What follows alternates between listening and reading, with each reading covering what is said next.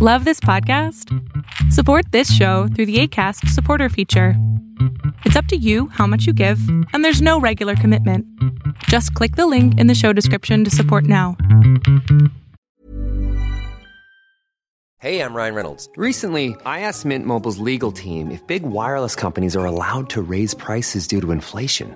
They said yes. And then when I asked if raising prices technically violates those onerous two year contracts, they said, What the f are you talking about, you insane Hollywood ass? So to recap, we're cutting the price of Mint Unlimited from $30 a month to just $15 a month. Give it a try at mintmobile.com slash switch. $45 upfront for three months plus taxes and fees. Promo for new customers for limited time. Unlimited more than 40 gigabytes per month. Slows. Full terms at mintmobile.com. Hey, it's Ryan Reynolds, and I'm here with Keith, co star of my upcoming film, If, only in theaters, May 17th. Do you want to tell people the big news?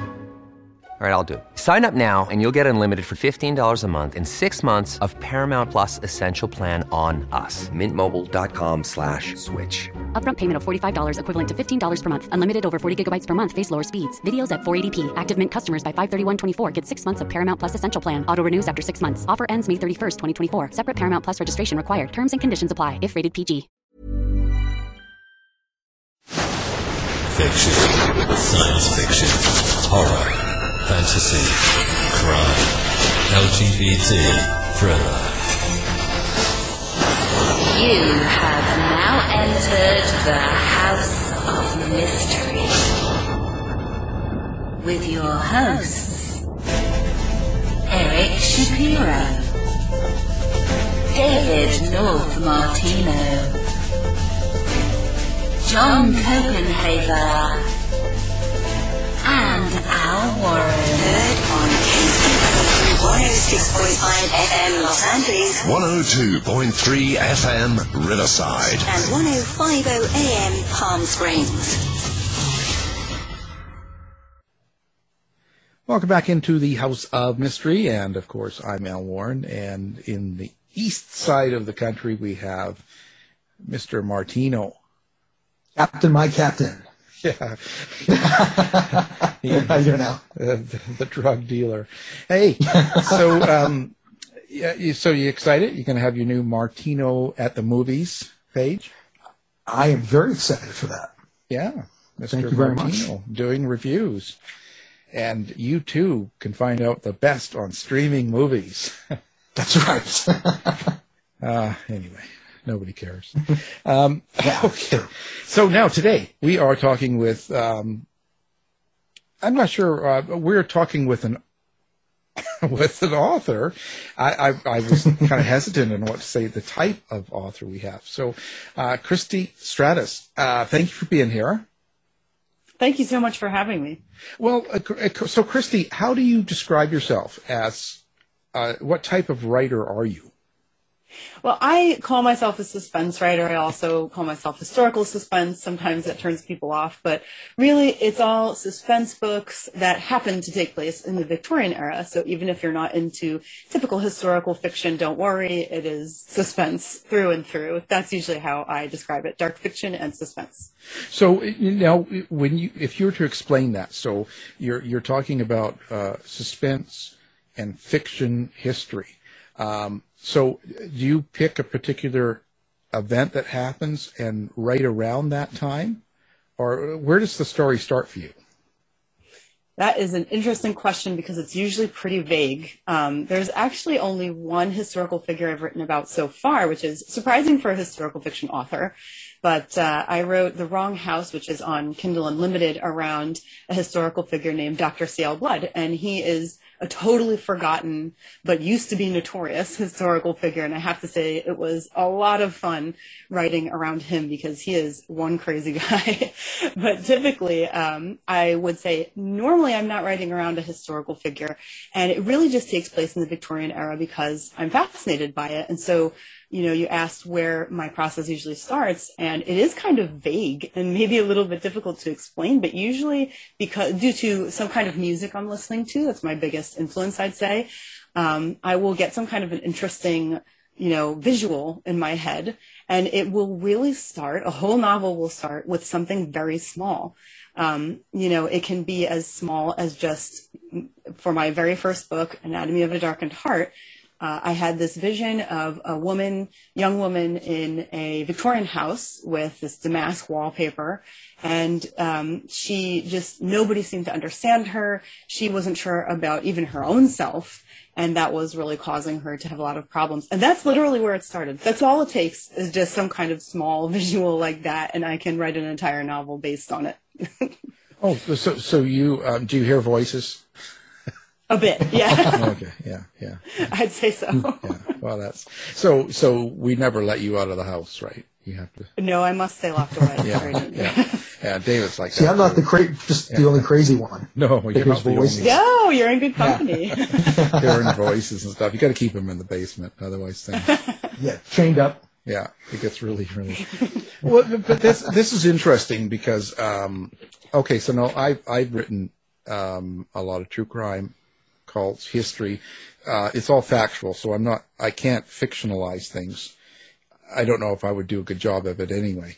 Um, so when you're writing about a time period like the Victorian, and you're doing kind of a suspense or a darker history, um, do, do, you pick, pick a particular location to have this story in? And is it like a character in itself?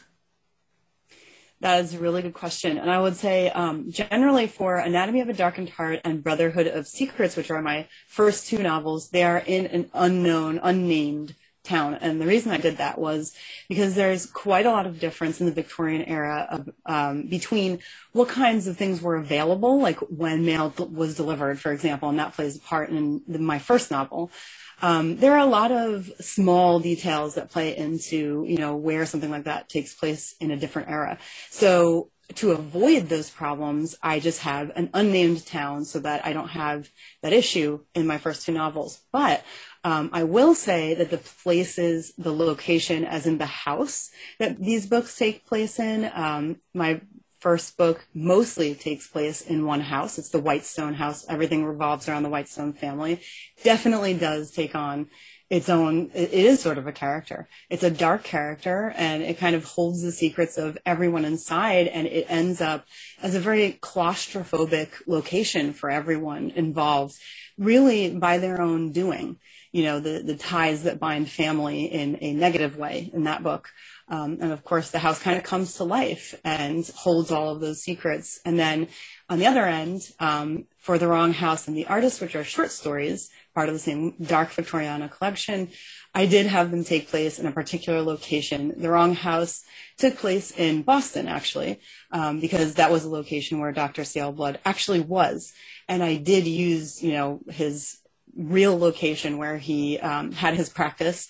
We'll put practice in very big quotes because he wasn't a real doctor. Hint, hint. so um, that you know that did play a part. And then the artist is a made-up location, um, just similar to other locations, also in um, in Boston or around Boston. So you know it's usually the the house or the place where most of the um, story takes place in that really takes on a life of its own. When you take on that real character, like this doctor that wasn't really a doctor, so you're using a real person at a real time that did something. So, but your story itself is not true. It's a fictionalized account of how this man probably acted. Is that correct? Yeah, you're absolutely right. Mm-hmm. So, how do you decide what you're going to what kind of a fictionalized story you're going to tell around this guy who was real. I take a lot from his actual experiences, and I do have a fictional story. The main character who we follow is fictionalized, um, but Dr. Blood himself is not. So basically, I did a lot of research. As I said, he was for, he's a forgotten historical figure, um, so there is not as much information as I had hoped there would be when I first discovered him, but I did a lot of digging into um, Victorian newspapers from that time, and I was able to find a lot of details about his personality. So um, those I did use. He was known as a masher. He was known as, you know, somebody who was pretty intimidating. Um, and he had certain practices that were pretty devious. For example, you know, as I said, he wasn't a real doctor, but he claimed to be um, of lineage where his father was a doctor, which was also untrue.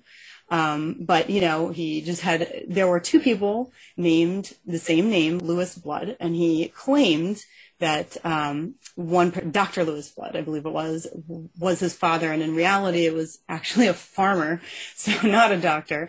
Um, and you know, through things like that, through knowing that he created false testimonies about his business, that he would hire people off the street to sit in his doctor's office to talk him up and convince people he was going to cure them and get a sort of head start on actually you know, fixing whatever was wrong with them.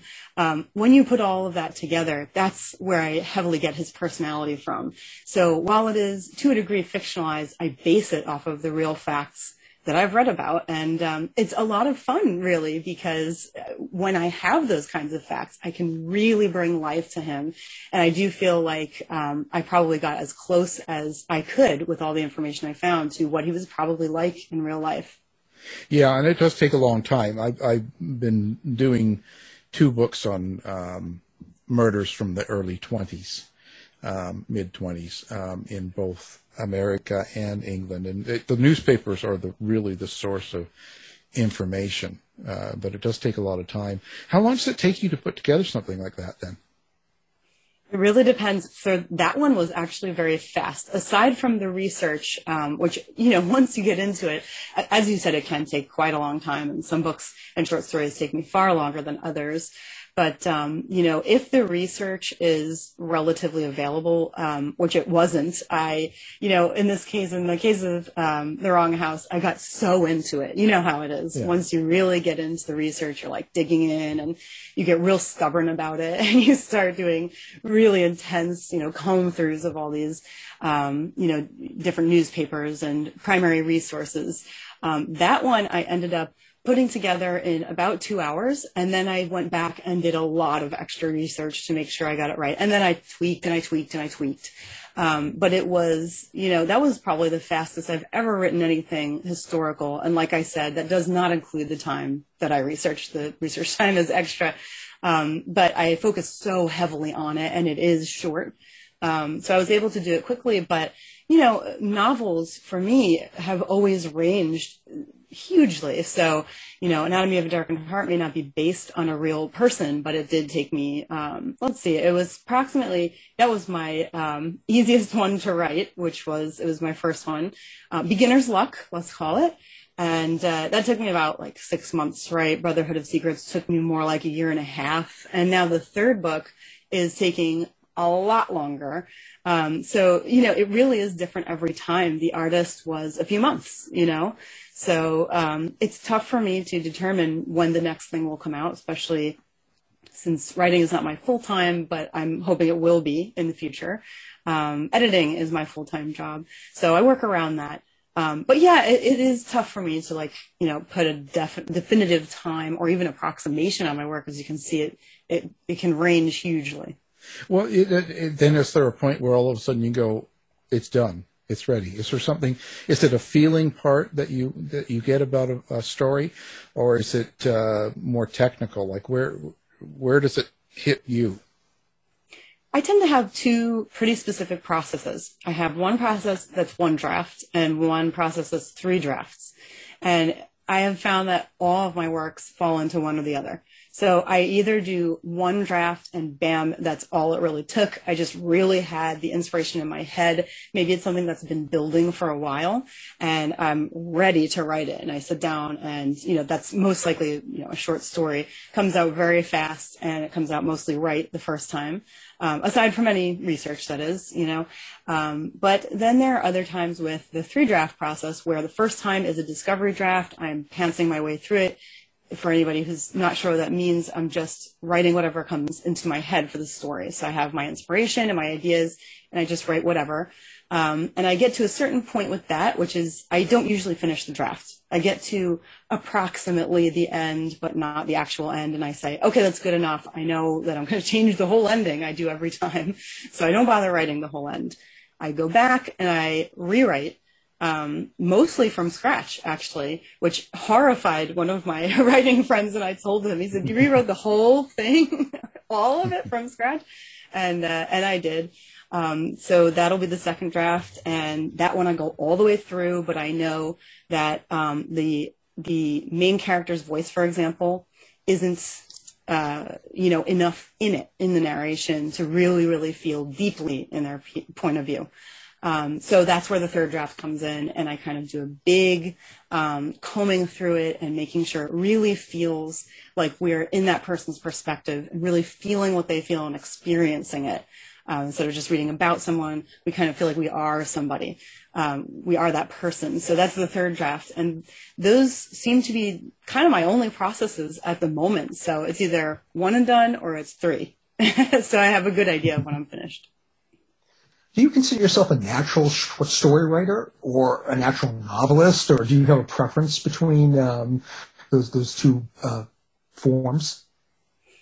I tend toward the shorter side, actually. I love writing novels, absolutely. Um, but, and I really love writing everything. But uh, I do tend toward the shorter side. And when I write a novel, I underwrite. I always have to add. Most mm. people's problem, from my experience, is that they have to cut back on their story. It's too long, it's too wordy. Mine is the mm. opposite. I don't have enough detail. I don't have enough from the person's perspective to really make us feel like, you know, make the reader feel like they're there.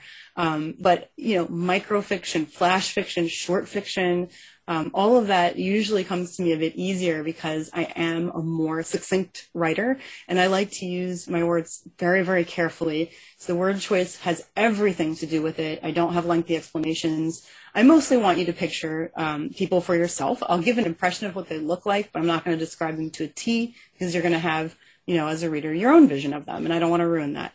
So, you know, I don't spend long periods of time describing things. Um, and I would say, yeah, that uh, shorter fiction comes a little bit easier to me than novel writing, even though I love them both. Well, you're a poet as well, so I'd assume that um, uh, that that probably uh, factors in. Yeah, absolutely. I do like to write poetry. I have been, some of my poetry has been published in different journals. Um, so I very much enjoy it. That's actually probably how, it's how I started in my childhood when I was, I've always written. Uh, I was just going through with my mom some of my childhood things and I wrote since the time I could write, and I've always said that, but we were finding like I would be always writing down these little stories and stuff, a lot of poetry when I was very young. Um, and then, you know, even in college, poetry was my form of choice.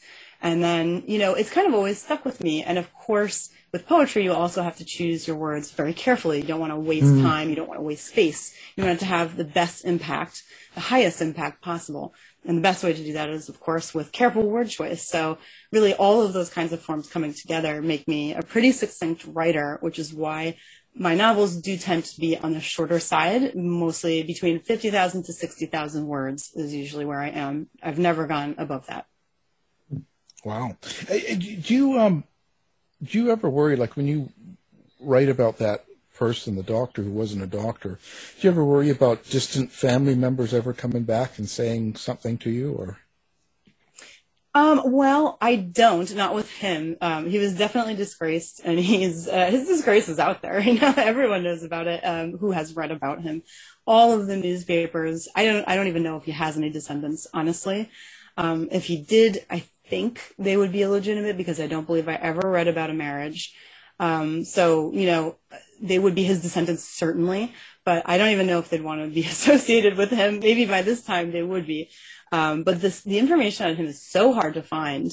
Um, who knows if they even know, you know, that much about him, even as an ancestor. Um, with him, I have not worried about that. And as, you know, that's a great point because, of course, he is in a negative light in my book because he was negative person. So, um, but you know, the only other historical figure that I am currently working on writing, this book is not out yet, but the third book in the Dark Victoriana collection will feature um, Allan Pinkerton. So one of the first, or the first detective agency yeah. in America, and um, that will be portraying him in a good light. You know, so I don't really have the same kinds of stuff to worry about there. Um, but I think if he was a bigger historical figure, and there were obvious def- descendants around, like Dr. C.L. Blood, um, maybe I would have to run it by them or something like that. I know that there are some careful things, you know, you have to be a little bit careful sometimes and stuff like that. Um, I have not had to do that yet. Yeah. Oh, I've been through it, so I know. Um, it's, it, That's tough. well, the thing is, it's not. It's not that it's necessarily bad, but it's sometimes it's just. Um, sometimes they're not in a place where they want to see um, books come out about someone that was a relative of theirs. You know, it kind of. Sure. It's more about attracting the attention, especially if you're pretty true to the word of what what's going on. So you know. I can imagine. So we, I wonder if, um, it, you know, with using characters that are true in history is a base to to run in a book. That's that's good, but what about the ones that you don't? How do you create that main character? Like, where does that person come from? Are they someone you know personally? Someone you've met in a coffee shop? Someone you uh, that bumped bumped you in a lineup that you decide that you don't like? I- Like what? like, where, I say that because JD JD Horn would say that someone cuts him off in a lineup. He takes that character and kills them off in his book.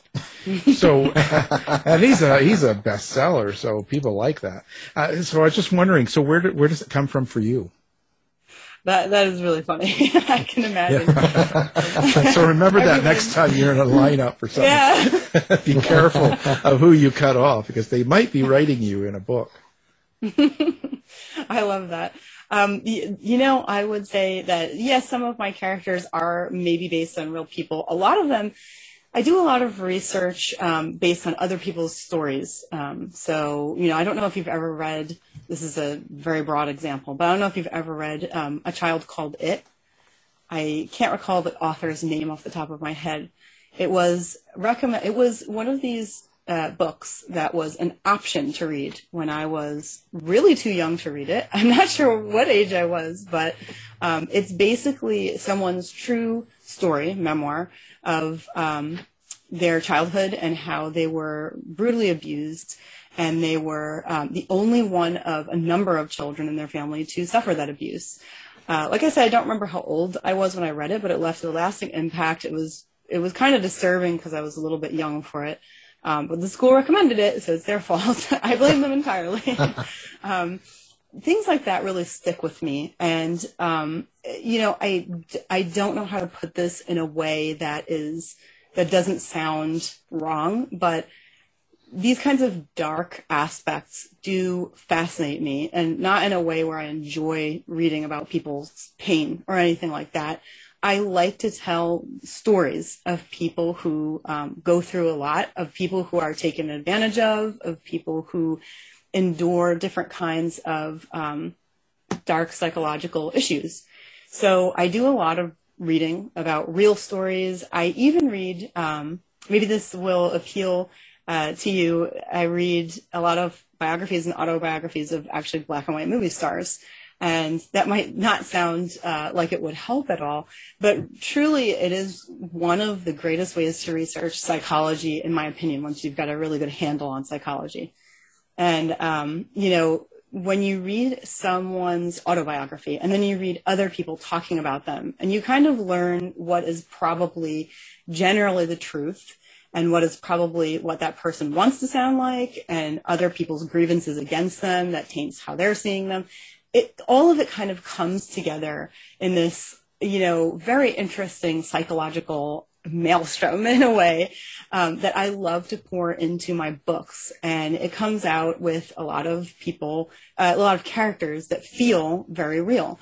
Um, so for Anatomy of a Darkened Heart, it does have, it does have child abuse in it. I don't show, um, actual physical abuse except for a very, very small part that is not too big of a deal. But I did have a couple of people actually message me and say, you know, I felt like you were talking about my childhood. I really felt like you understood what I went through, you know, and that kind of stuff impacts me too. It's kind of heavy to think that putting all these, you know, all this research together actually drew somebody's true story out.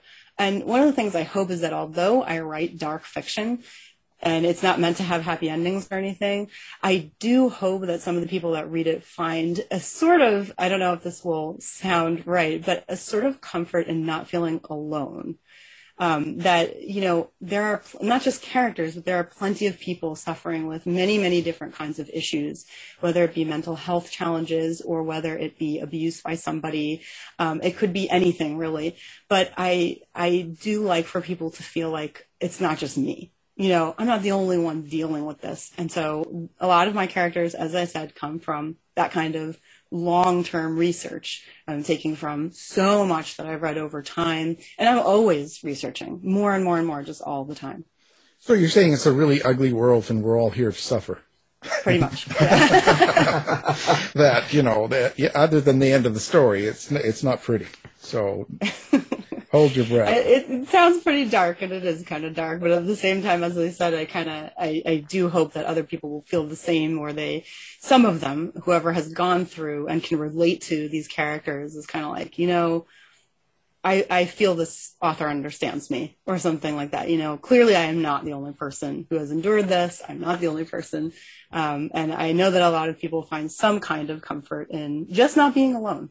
So is that what you want someone to get out of, out of each of your stories? And I mean that um, separately from the story. Is is that kind of the subtext? You want some sort of a um, a person to relate and to, to maybe feel that it can still end up they can end up in a good place maybe is that kind of what it is like so and let's put it simple so if i pick up let's say the artist read it other than the story itself is there something you want me to take away I would say, uh, like for the artists in particular, that is probably more entertainment. But I would also say, I hope you would take away um, the idea. This is not a new idea or anything, but the idea that um, you should always trust your instincts when something seems off. When somebody seems off, they're probably off.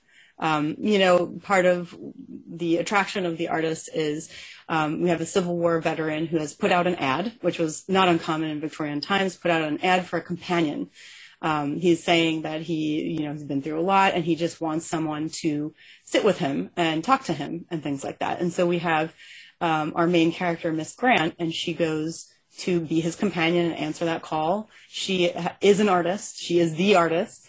And um, she has been a companion to many Civil War veterans before. And what she likes is helping them through their trauma. And of course, in the Victorian era, they didn't know much about that. They didn't know much about PTSD or anything else. So really, she's just doing the best she can. And she wants them to feel, her whole goal is that she wants them to feel like they are still valid people no matter what has gone wrong with them. You know, it was very easy to get kind of pushed to the side of Victorian society if something was not right with you, whether it was mental or physical um, you know, people didn't want anything to do with that. So, you know, luckily these days are a bit better, but um, back then it was really, really awful in that way. And so she's trying to make these people feel like they still have value and they're still beautiful despite whatever has happened. So she answers the call for um, Mr. Markham, who is a Civil War veteran, and she senses that something is really, really off because when she gets there, she finds all he has is a deep scar that's it, just a scar on his face. And it, that doesn't really make any sense. One scar, that's what you're upset about. I mean, she, she says, you know, in, um, the book, she, she says to him, you know, I've, I've sat with people who have no limbs left. You are so lucky that this is all that happened to you in the context of, you know, things that happen to people in war. Um, so, you know, she senses something is wrong, but she wants to help him. And there are some people who really just can't be helped and don't want to be helped. And that, you know, is one thing that, without giving too much away, um, is one of those things to watch out for in real life. I think we've all come across those people who end up hurting us a, a lot more than, um, you know, we hurt them in any way, shape, or form. We're trying to help them, and all they're doing is hurting us. And my message that I would hope someone would take away is to look very carefully at people. And, you know, if somebody is, seems off to you, if somebody is hurting you in one way or another, run, get away. you know, there are, there are people who don't want to be helped and they will drag you down. Um, so, you know, there are those kinds of messages throughout my books. Absolutely. You were talking about companionship. Um, was this uh, something that was um, this type of companionship? Uh, did this happen at that time? Jewelry isn't a gift you give just once. It's a way to remind your loved one of a beautiful moment every time they see it. Blue Nile can help you find the gift that says how you feel and says it beautifully with expert guidance and a wide assortment of jewelry of the highest quality at the best price. Go to BlueNile.com and experience the convenience of shopping Blue Nile, the original online jeweler since 1999. That's BlueNile.com to find the perfect jewelry gift for any occasion. BlueNile.com. I'm Sandra, and I'm just the professional your small business was looking for. But you didn't hire me because you didn't use LinkedIn jobs. LinkedIn has professionals you can't find anywhere else, including those who aren't actively looking for a new job but might be open to the perfect role, like me. In a given month, over 70% of LinkedIn users don't visit other leading job sites. So if you're not looking on LinkedIn, you'll miss out on great candidates like Sandra. Start hiring professionals like a professional. Post your free job on linkedin.com/people slash people today. Hey, it's Danny Pellegrino from Everything Iconic. Ready to upgrade your style game without blowing your budget? Check out Quince. They've got all the good stuff, shirts and polos, activewear and fine leather goods, all at 50 to 80% less than other high-end brands. And the best part? They're all about safe, ethical and responsible manufacturing. Get that luxury vibe without the luxury price tag. Hit up quince.com slash upgrade for free shipping and 365 day returns on your next order. That's quince.com slash upgrade. Millions of people have lost weight with personalized plans from Noom, like Evan, who can't stand salads and still lost 50 pounds. Salads, generally, for most people, are the easy button, right? For me, that wasn't an option. I never really was a salad guy. That's just not who I am. But Noom worked for me. Get your personalized plan today at Noom.com. Real Noom user compensated to provide their story. In four weeks, the typical Noom user can expect to lose one to two pounds per week. Individual results may vary. Time period, or is this a literary invention, or how did that work? It did happen. story? It did happen sometimes. It could be for any reason. Somebody would request a companion because they were Ah, lonely okay. or because they were elderly or something like that. And there was nothing wrong in it. Uh, so, you know, for her, it was kind of a surprise with Mr. Markham. Wow. Well, you do that now, Dave. you know, and I was always trying to get me in trouble. Yeah, and they, and they, they, they never come back. They're never, never. show No, up. they don't. They run you for the hills. Yeah. Uh, well, you know, but okay. So th- this character, this Miss Miss Grant, um, how much of you is in Miss Grant? How much of it comes out?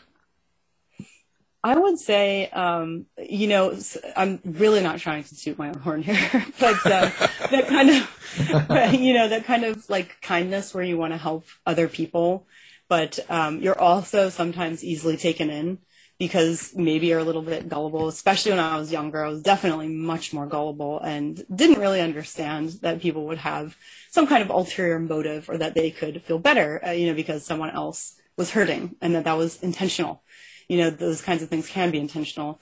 Um, you know, I would say the general wanting to help other people and just having, you know, a kindness that you don't really want to have to harden because of what you've experienced.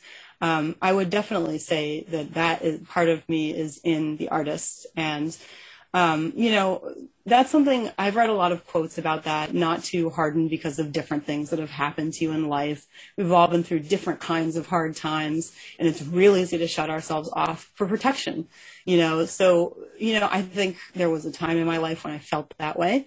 And then there was a time when I realized that that just wasn't who I was and I didn't want to be that way. And I still wanted to, you know, just be a kind person overall, no matter what, you know, and then if somebody's not a good person, drop them. You know, that's kind of, so I would say that part of Miss Grant is definitely based on me.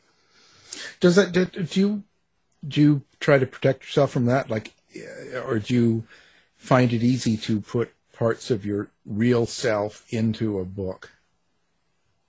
I do, actually. I do. And a lot of times it can be put in, in sort of a, sometimes I do twist it a bit because like whatever about me, you know, goes into the book. I do sometimes twist it so that it's like something I've experienced or um, a personality trait of mine maybe, but it's not quite me because it doesn't suit the character. Um, I don't have a problem with that. I don't have a problem saying, you know, I think most authors have some part of themselves in every book and we don't always want to admit what part because it can be a bit exposing, yeah. but, um, you know, it, I definitely feel that we are all in our books. Um, but I, like I said, I do sometimes take something I've experienced and twist it up to make it work for the character. But I do know what it's like.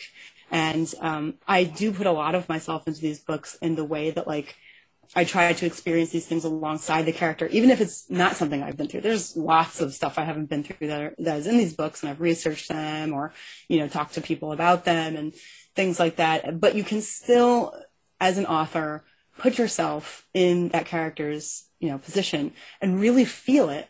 And it really is as if you're there if you really allow your uh, imagination to do that um, in a realistic way which can be difficult at times especially um, for some of this dark stuff. It can be a little bit trying at times but um, it is absolutely worth it because the fiction comes out um, really ringing true. So do you dress up in old victorian gowns and and, and, you know, pretend. I wish. I mean, I mean, I do every time I'm doing an old book. I'm I'm in an old. You get into a Victorian gown. I do, and and it makes me get into the story. Pictures. Yeah, I charge for them normally. But, so, what do you get out of writing a book? Um, so, like the artist, let's say the the newest one. So, at the end of the day, and it's out, it's published, and it's. Uh, it, it's over, so to speak, and now you now you're out talking about it. Um, looking back, what how do you think it's changed you? That's a great question, actually. Um, I don't think I've been asked how books have changed me in the past. I'm, I'm the best, just so you know. you are. I've been asked most questions, and that one I have not been asked. Yeah. Well. Um, I well, you know, of course, every book I write um, improves my process, improves my writing every time. I'm very um, not self-critical in a bad way, although I do have perfectionist tendencies that are not so good. But um, I am self-critical in the way that an editor is. So I'm always, you know, looking at my work and trying to figure what could be, you know, done a lot better. And um, you know, when I look back at my first book and my second book, I don't ever feel like I would want to rewrite them. Um, it's just every once in a while, you know, I'll look at one passage or maybe two or something and say, you know, I, now I could do that better, you know, but in general, um, you know, my style has remained the same.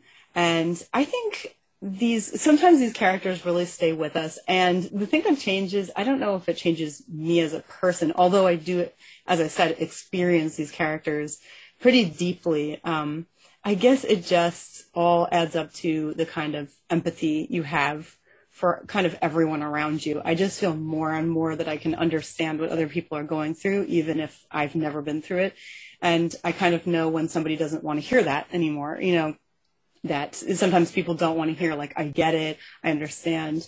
And just through being sort of experience and, and being these characters in a way, um, I feel like it's so much easier for me to interact with people in a way that's beneficial to both of us. I don't know if that makes sense. Yeah, but... yeah. Well, I was just going to say, but I, I think coming, you know, I'm an old man, so I, when I look back, um, it's not so much the technique and that, but when you come out of a book process and you move on to the next book process, I think there's a change that a book does that you don't realize until after the fact.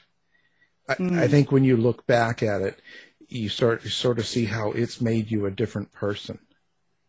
You know, it's true. I, I, you know, uh, even if the experience isn't necessarily a new one or it's not something that you haven't talked about before, or seen in your life, or known people, it's just um, it's kind of like uh, once you get through a creative process, and then you move on to the next one, you are now a different person than you were before you did that.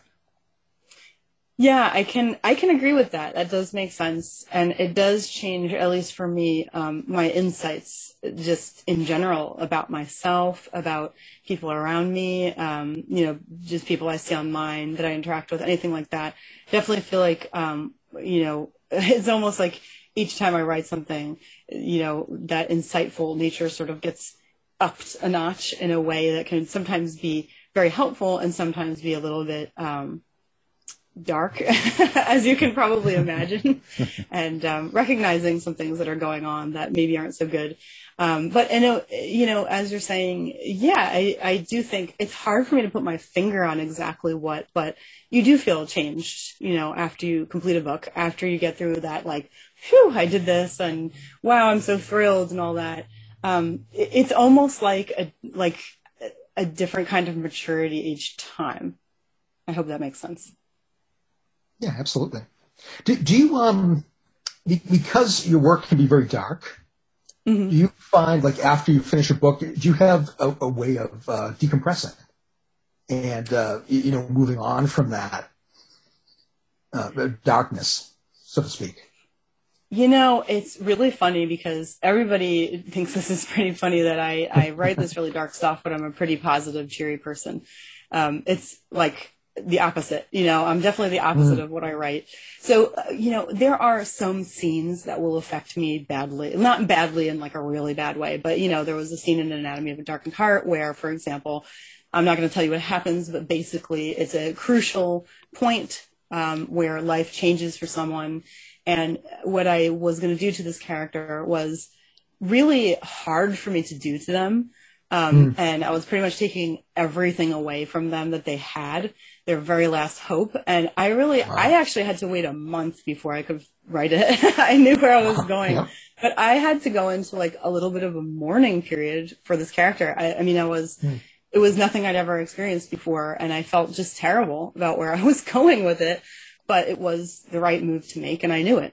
So, you know, those kinds of things are tricky um, to navigate, mm. and I just kind of let my emotions guide me, you know. And you know, I I would say that after a book, I typically, um, you know, sometimes I'll get very excited and you know feverishly writing at the end and editing and stuff, and then I do need to decompress, and typically I'll do something very um, you know, kind of creative, but a little bit mindless. And I'll do, for example, needlepoint, which is something that's hmm. very pretty. You know, I'm still creating something, but it's very, very soothing and relaxing. And that definitely helps me decompress and just kind of wash away the last thing I did. Well, I burned my Victorian dress. oh, big bonfire. Get it, get it going. Get it going. Go for a run. Um, Wow. Now your your your characters, I, I'm always fascinated in a fiction writer's characters because I don't do that, and and I and I and I kind of wonder about this.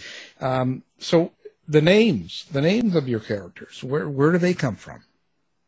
They usually do have significance, and on my Patreon, um, I did do a post that was talking about where um, specifically in, in Anatomy of a Darkened Heart and Brotherhood of Secrets those names came from, and I could explain every single one of them, and it was actually a lot of fun. So um, they usually do mean something. It's it's rare that I choose a name a name that doesn't mean anything at all. Um, you know, sometimes sometimes it's something like in Brotherhood of Secrets, I have a lot of character names that you will recognize from um, the Bible. And the purpose behind that is that um, one of the characters, Mr. Locke, um, who is really the mastermind behind everything, he really tries.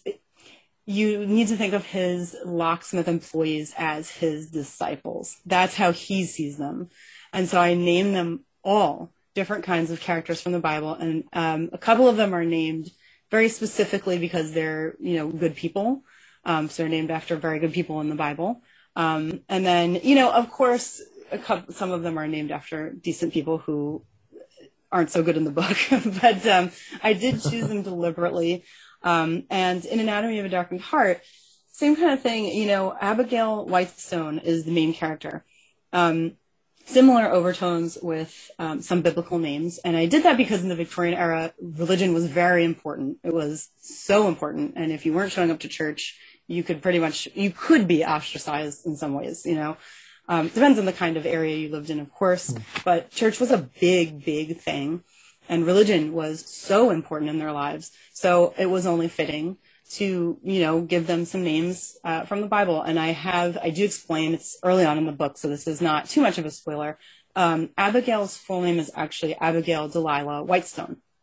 And in the Bible, one of those female names is a very, very, um, is held up as a very good woman, and the other is the opposite. And, you know, her mother names her that deliberately as a slap at the father. So, like, there's a lot of um, very deliberate choices in there. Um, you know, it, the, her father's name is Richard, which if we are in this day and age could be shortened to Dick, and there's a reason for that too. so, you know, I do choose these names, and most of them for a very specific reason. Yes, absolutely. Well, I have to keep an eye out for that. it's fun. yeah, getting getting my name used too much, it might not be good. so what what got you into this world of writing? Like where did it come from for you? It's, you know, I can't even tell you. It's hard to say because it started when I was so young. I can't recall why, you know, I have always, even when I was in the youngest grades and we were learning to write and stuff, and they would say, you know, what would you like to be when you grow up? Grow up? It was always a writer, a writer, a writer, always. And, um, you know, as I said, as soon as I could write, I was writing little mini stories and they could really go as far as like two lines, you know, but, and then as soon as I was capable of writing poetry, that was mostly what I wrote. Um, you know, in middle school, I wrote a novel. In high school, I wrote a novel. Neither are, are publishable. You know, they're, they're not very good, but they, I was still doing that all the time. Um, and I would guess it's because my parents read to me a lot when I was a kid and I loved stories. I loved being told stories. I didn't care if they made them up. I loved being read to. Um, and then, of course, when I could read, I loved reading. Um, and I did sometimes read above my level, you know, in school. Um, but you know, it, that wasn't, it wasn't often, it wasn't like an indicator that I was going to be some, you know, that I was going to be a writer or anything. So I guess the only thing I could put it off to is that, you know, and my mom is actually a writer. She is um, mostly nonfiction. Um, she does a little bit of fiction here and there. It hasn't been published yet, but she is a nonfiction writer. So, you know, I did grow up with her talking about writing as well. So I'm sure all of it kind of came together and it is like, it's just always been my deepest passion. It's the one thing that I love above all else. When I went to college, I started out in music education actually because um, at the time uh, I didn't know what I could do with an English degree. So I went for music education because I played French horn and I was very into that too. It was always creative stuff. But I ended up switching out you know, after one year, seeing that it was just not for me into English literature, having no idea what I was going to do with it, just because it was the only thing I really loved. So, you know, it's just kind of like, I feel like it's in my blood. It just always has been. What gave you the courage to actually decide to publish something? Hmm. Great question. um, you know, I remember in college, I, I had the strangest idea in high school that um, if I didn't get a book published or or I didn't get a literary agent or something like that by the time I went to college, that that was just my last opportunity. I have no idea where I got that idea. It doesn't even make any sense. But that is what I thought. So as soon as I went off to college, I said, well, that's it for the writing. I'm done with that. It'll never happen. Um, but of course, as I just told you, it followed me right into college. And uh, you know, when I was in college, I was very down on it because I just believed I couldn't do anything with it. Um, it wasn't that I had ever been told my writing was bad. Uh, on the contrary, um, my parents had always been very supportive. And even in high school, you know, I had a teacher tell me I had very unique ideas and they were wondering what I was going to do with those ideas. Um, you know, but I was too shy to ever submit to like, you know, the high school, um, it's not it's not like a real literary journal or anything, but you know, their publication. And I was way too shy to do it in college as well. I wasn't interested in writing articles for, you know, school newspaper or anything like that. So I just felt like I, I didn't know what I was going to do with my writing. So at some point I came across in college, um, I came across a competition and it was the, it was the Poetry Society of Virginia was having a competition and I just was inspired by something I had learned in college and I decided I'm going to write this poem and submit it and I know nothing's going to come of it. Uh, and I submitted it and it felt really good to write it. but I was like, okay, that's it for the writing. I'm just going to do this and that's it. And lo and behold, I won the only prize and I was shocked. I really was completely shocked. And that, uh, that, that award still is on my wall because it means so, so much to me. Um, and after that, I, I continued writing and then I would get kind of down on it and be like, I don't know what I'm going to do with it. And always I would have to start writing again because I do tend to feel a bit low. Like I get, um, kind of sad and a bit moody when I'm not expressing myself um, specifically through writing. So, you know, I started writing more after college and submitting, and the stuff kept, kept getting accepted. And I was sort of like, why? You know, like I'm so surprised. Um, this is really something. Uh, and that actually did lead from, to me having the courage to publish a novel. That was, you know, those, the poetry being accepted into journals and short stories and being accepted into more journals and anthologies and stuff gave me um, the confidence to put out a novel. I started writing with National Novel Writing Month, uh, my first mm. adult full length novel, and you know I felt like I could do it. So once I started writing it, I knew for sure. I was like, "That's it. Yeah, this is this is what I'm going to do. This is what I want to do."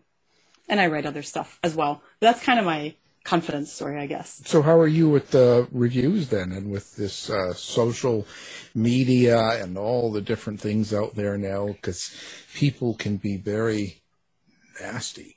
So, um, how are you, and and what does it mean to you when you get bad reviews? I look at them very neutrally. I, you know, this is one thing that has been a huge benefit in being an editor. I'm able to look at my um, authors very neutrally, um, and I kind of pass that on to my author self. And I look at them very neutrally, and I, you know, try to see from their perspective if what they're saying makes sense to me. Um, so of course, like sometimes there can be an initial defensive response where you're like, "Oh, I don't think so," you know, that kind of a thing. But then naturally, you need to pull it back because um, that's ego. And you and what I do is I just say, "Okay, let me think about this. And um, I don't really, I, I mean, I've been super, super lucky so far. I don't have negative reviews. I have a couple, you know, some three star reviews. Um, so I haven't reached the point where I have anything nasty, you know, about my books or anything. But when I do see something that I, you know, don't quite agree with, I do try to look at it really neutrally to see if that's just me liking my own work or whether, you know, I genuinely, as both an editor and an author, don't think that that comment applies. And like here and there, I can say, oh, yeah, I understand what they're saying. Okay, this book wasn't for them in this way, or this one wasn't as dark as some of my other ones. By the way, the artist is slightly lighter than, you know, my other books. So if you're looking for an entry point there to see if you like my style, that's one. And it's not quite as dark as the other ones. So, um, you know, I, I try to keep myself very objective and not look at it as you know, this is my baby, my precious thing that I put so much work into. Instead, I try to look at it as, is there something to learn from here? And if there is, I want to improve my work, of course. So, you know, that's how I try to see things. Oh, you're much nicer than I am. That's, I mean, you know, I mean, I, yeah, I, I always say to them, look, I don't go to your job and slap the sailor's cock out of your mouth. So don't come to my room and tell me that it's bad right? I mean, come on. I mean, I, I think that, um, I think it's when it, it's really about feeling an art anyway. It's not, it's not mm-hmm. necessarily about, uh, well, isn't that, what's more important to you? Is it the story itself? Or is it the, the, the actual technique, the grammar, the, the, the way it's written? Like what, what, what do you find the most important thing is in a story? Naturally my editor self wants to respond both but if i had to choose one i would say the story is the most important thing if i can tell a really good story that's convincing that really draws the reader in and makes them feel like they're there um, that's really what i'm looking for yeah. I'd say that over everything. Well, I think so too, because if someone has, if if someone's out there and they um, haven't been published, but they have the ability and they have a really good story they've written, it just means so much um, and they might not be the best writer. By all means, they can get a good editor like yourself to help them get that book out, and it's going to be a good book. So it's got to be about the story.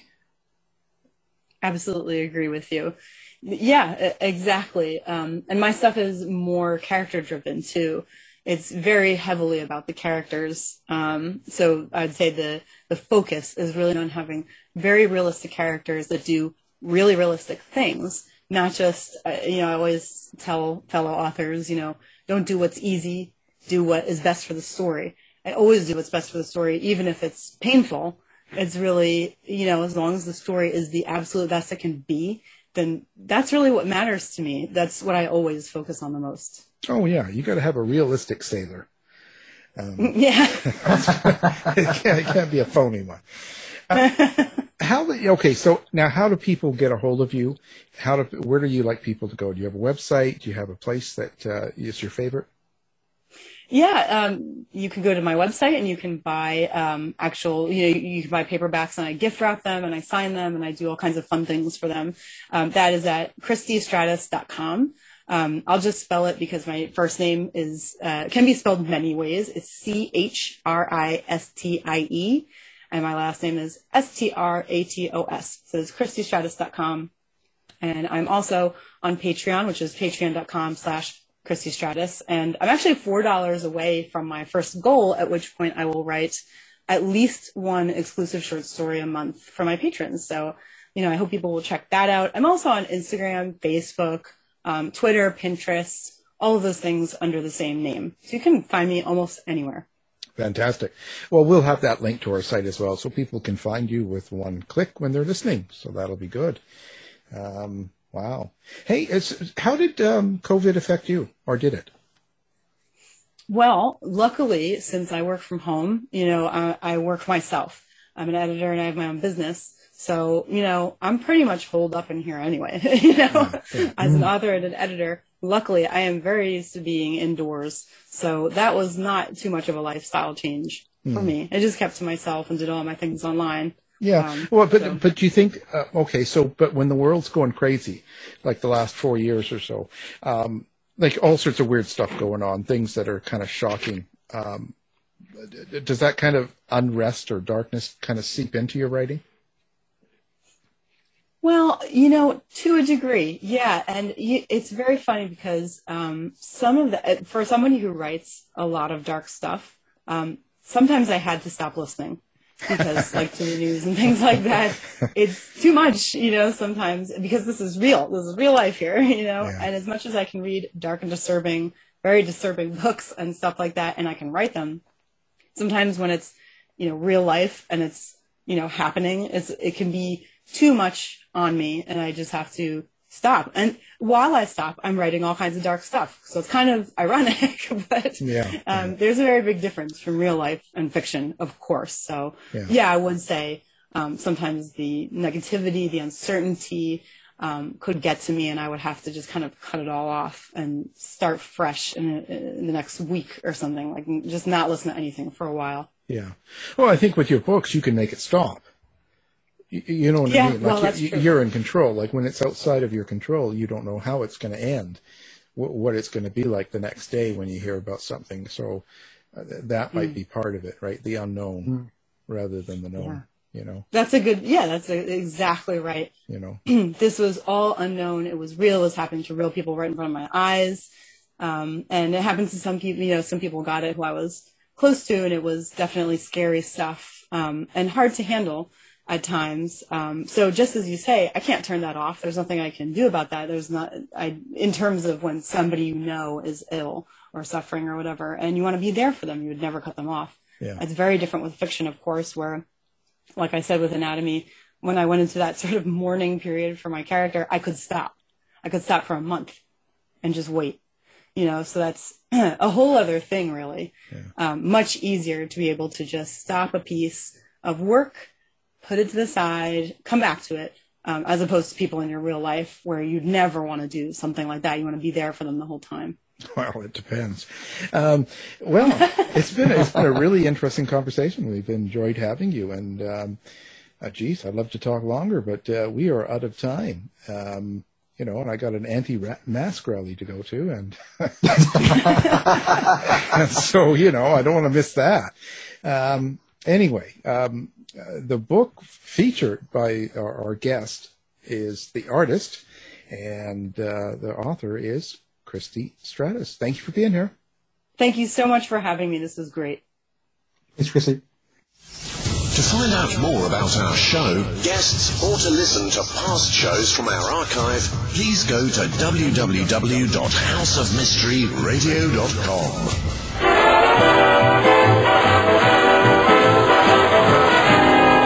mission has been completed. The end. By George, he's got it. It is the end. I'll say it. If you're lying to me, I'll be back. This has been a production of Something Weird Media.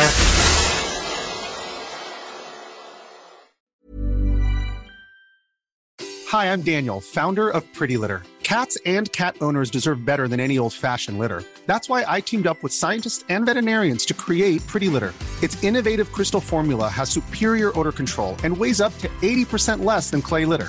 Pretty Litter even monitors health by changing colors to help detect early signs of potential illness. It's the world's smartest kitty litter. Go to prettylitter.com and use code ACAST for 20% off your first order and a free cat toy. Terms and conditions apply. See site for details. Even when we're on a budget, we still deserve nice things. Quince is a place to scoop up stunning high end goods for 50 to 80% less than similar brands. They have buttery soft cashmere sweaters starting at $50, luxurious Italian leather bags, and so much more. Plus, Quince only works with factories that use safe, ethical, and responsible manufacturing. Get the high-end goods you'll love without the high price tag with Quince. Go to quince.com slash style for free shipping and 365-day returns. Even when we're on a budget, we still deserve nice things. Quince is a place to scoop up stunning high-end goods for 50 to 80% less than similar brands. They have buttery soft cashmere sweaters starting at $50, luxurious Italian leather bags, and so much more. Plus, Quince only works with factories that use safe, ethical, and responsible manufacturing. Get the high-end goods you'll love without the high price tag with Quince. Go to quince.com slash style for free shipping and 365-day returns. You've been listening to the House of Mystery radio show. To find out more about our guests, hosts, or shows, go to www.houseofmystery.com. Show's over for now. Was it as good for you as it was for me? Well, good night. This has been a production of Something Weird Media. I'll be back.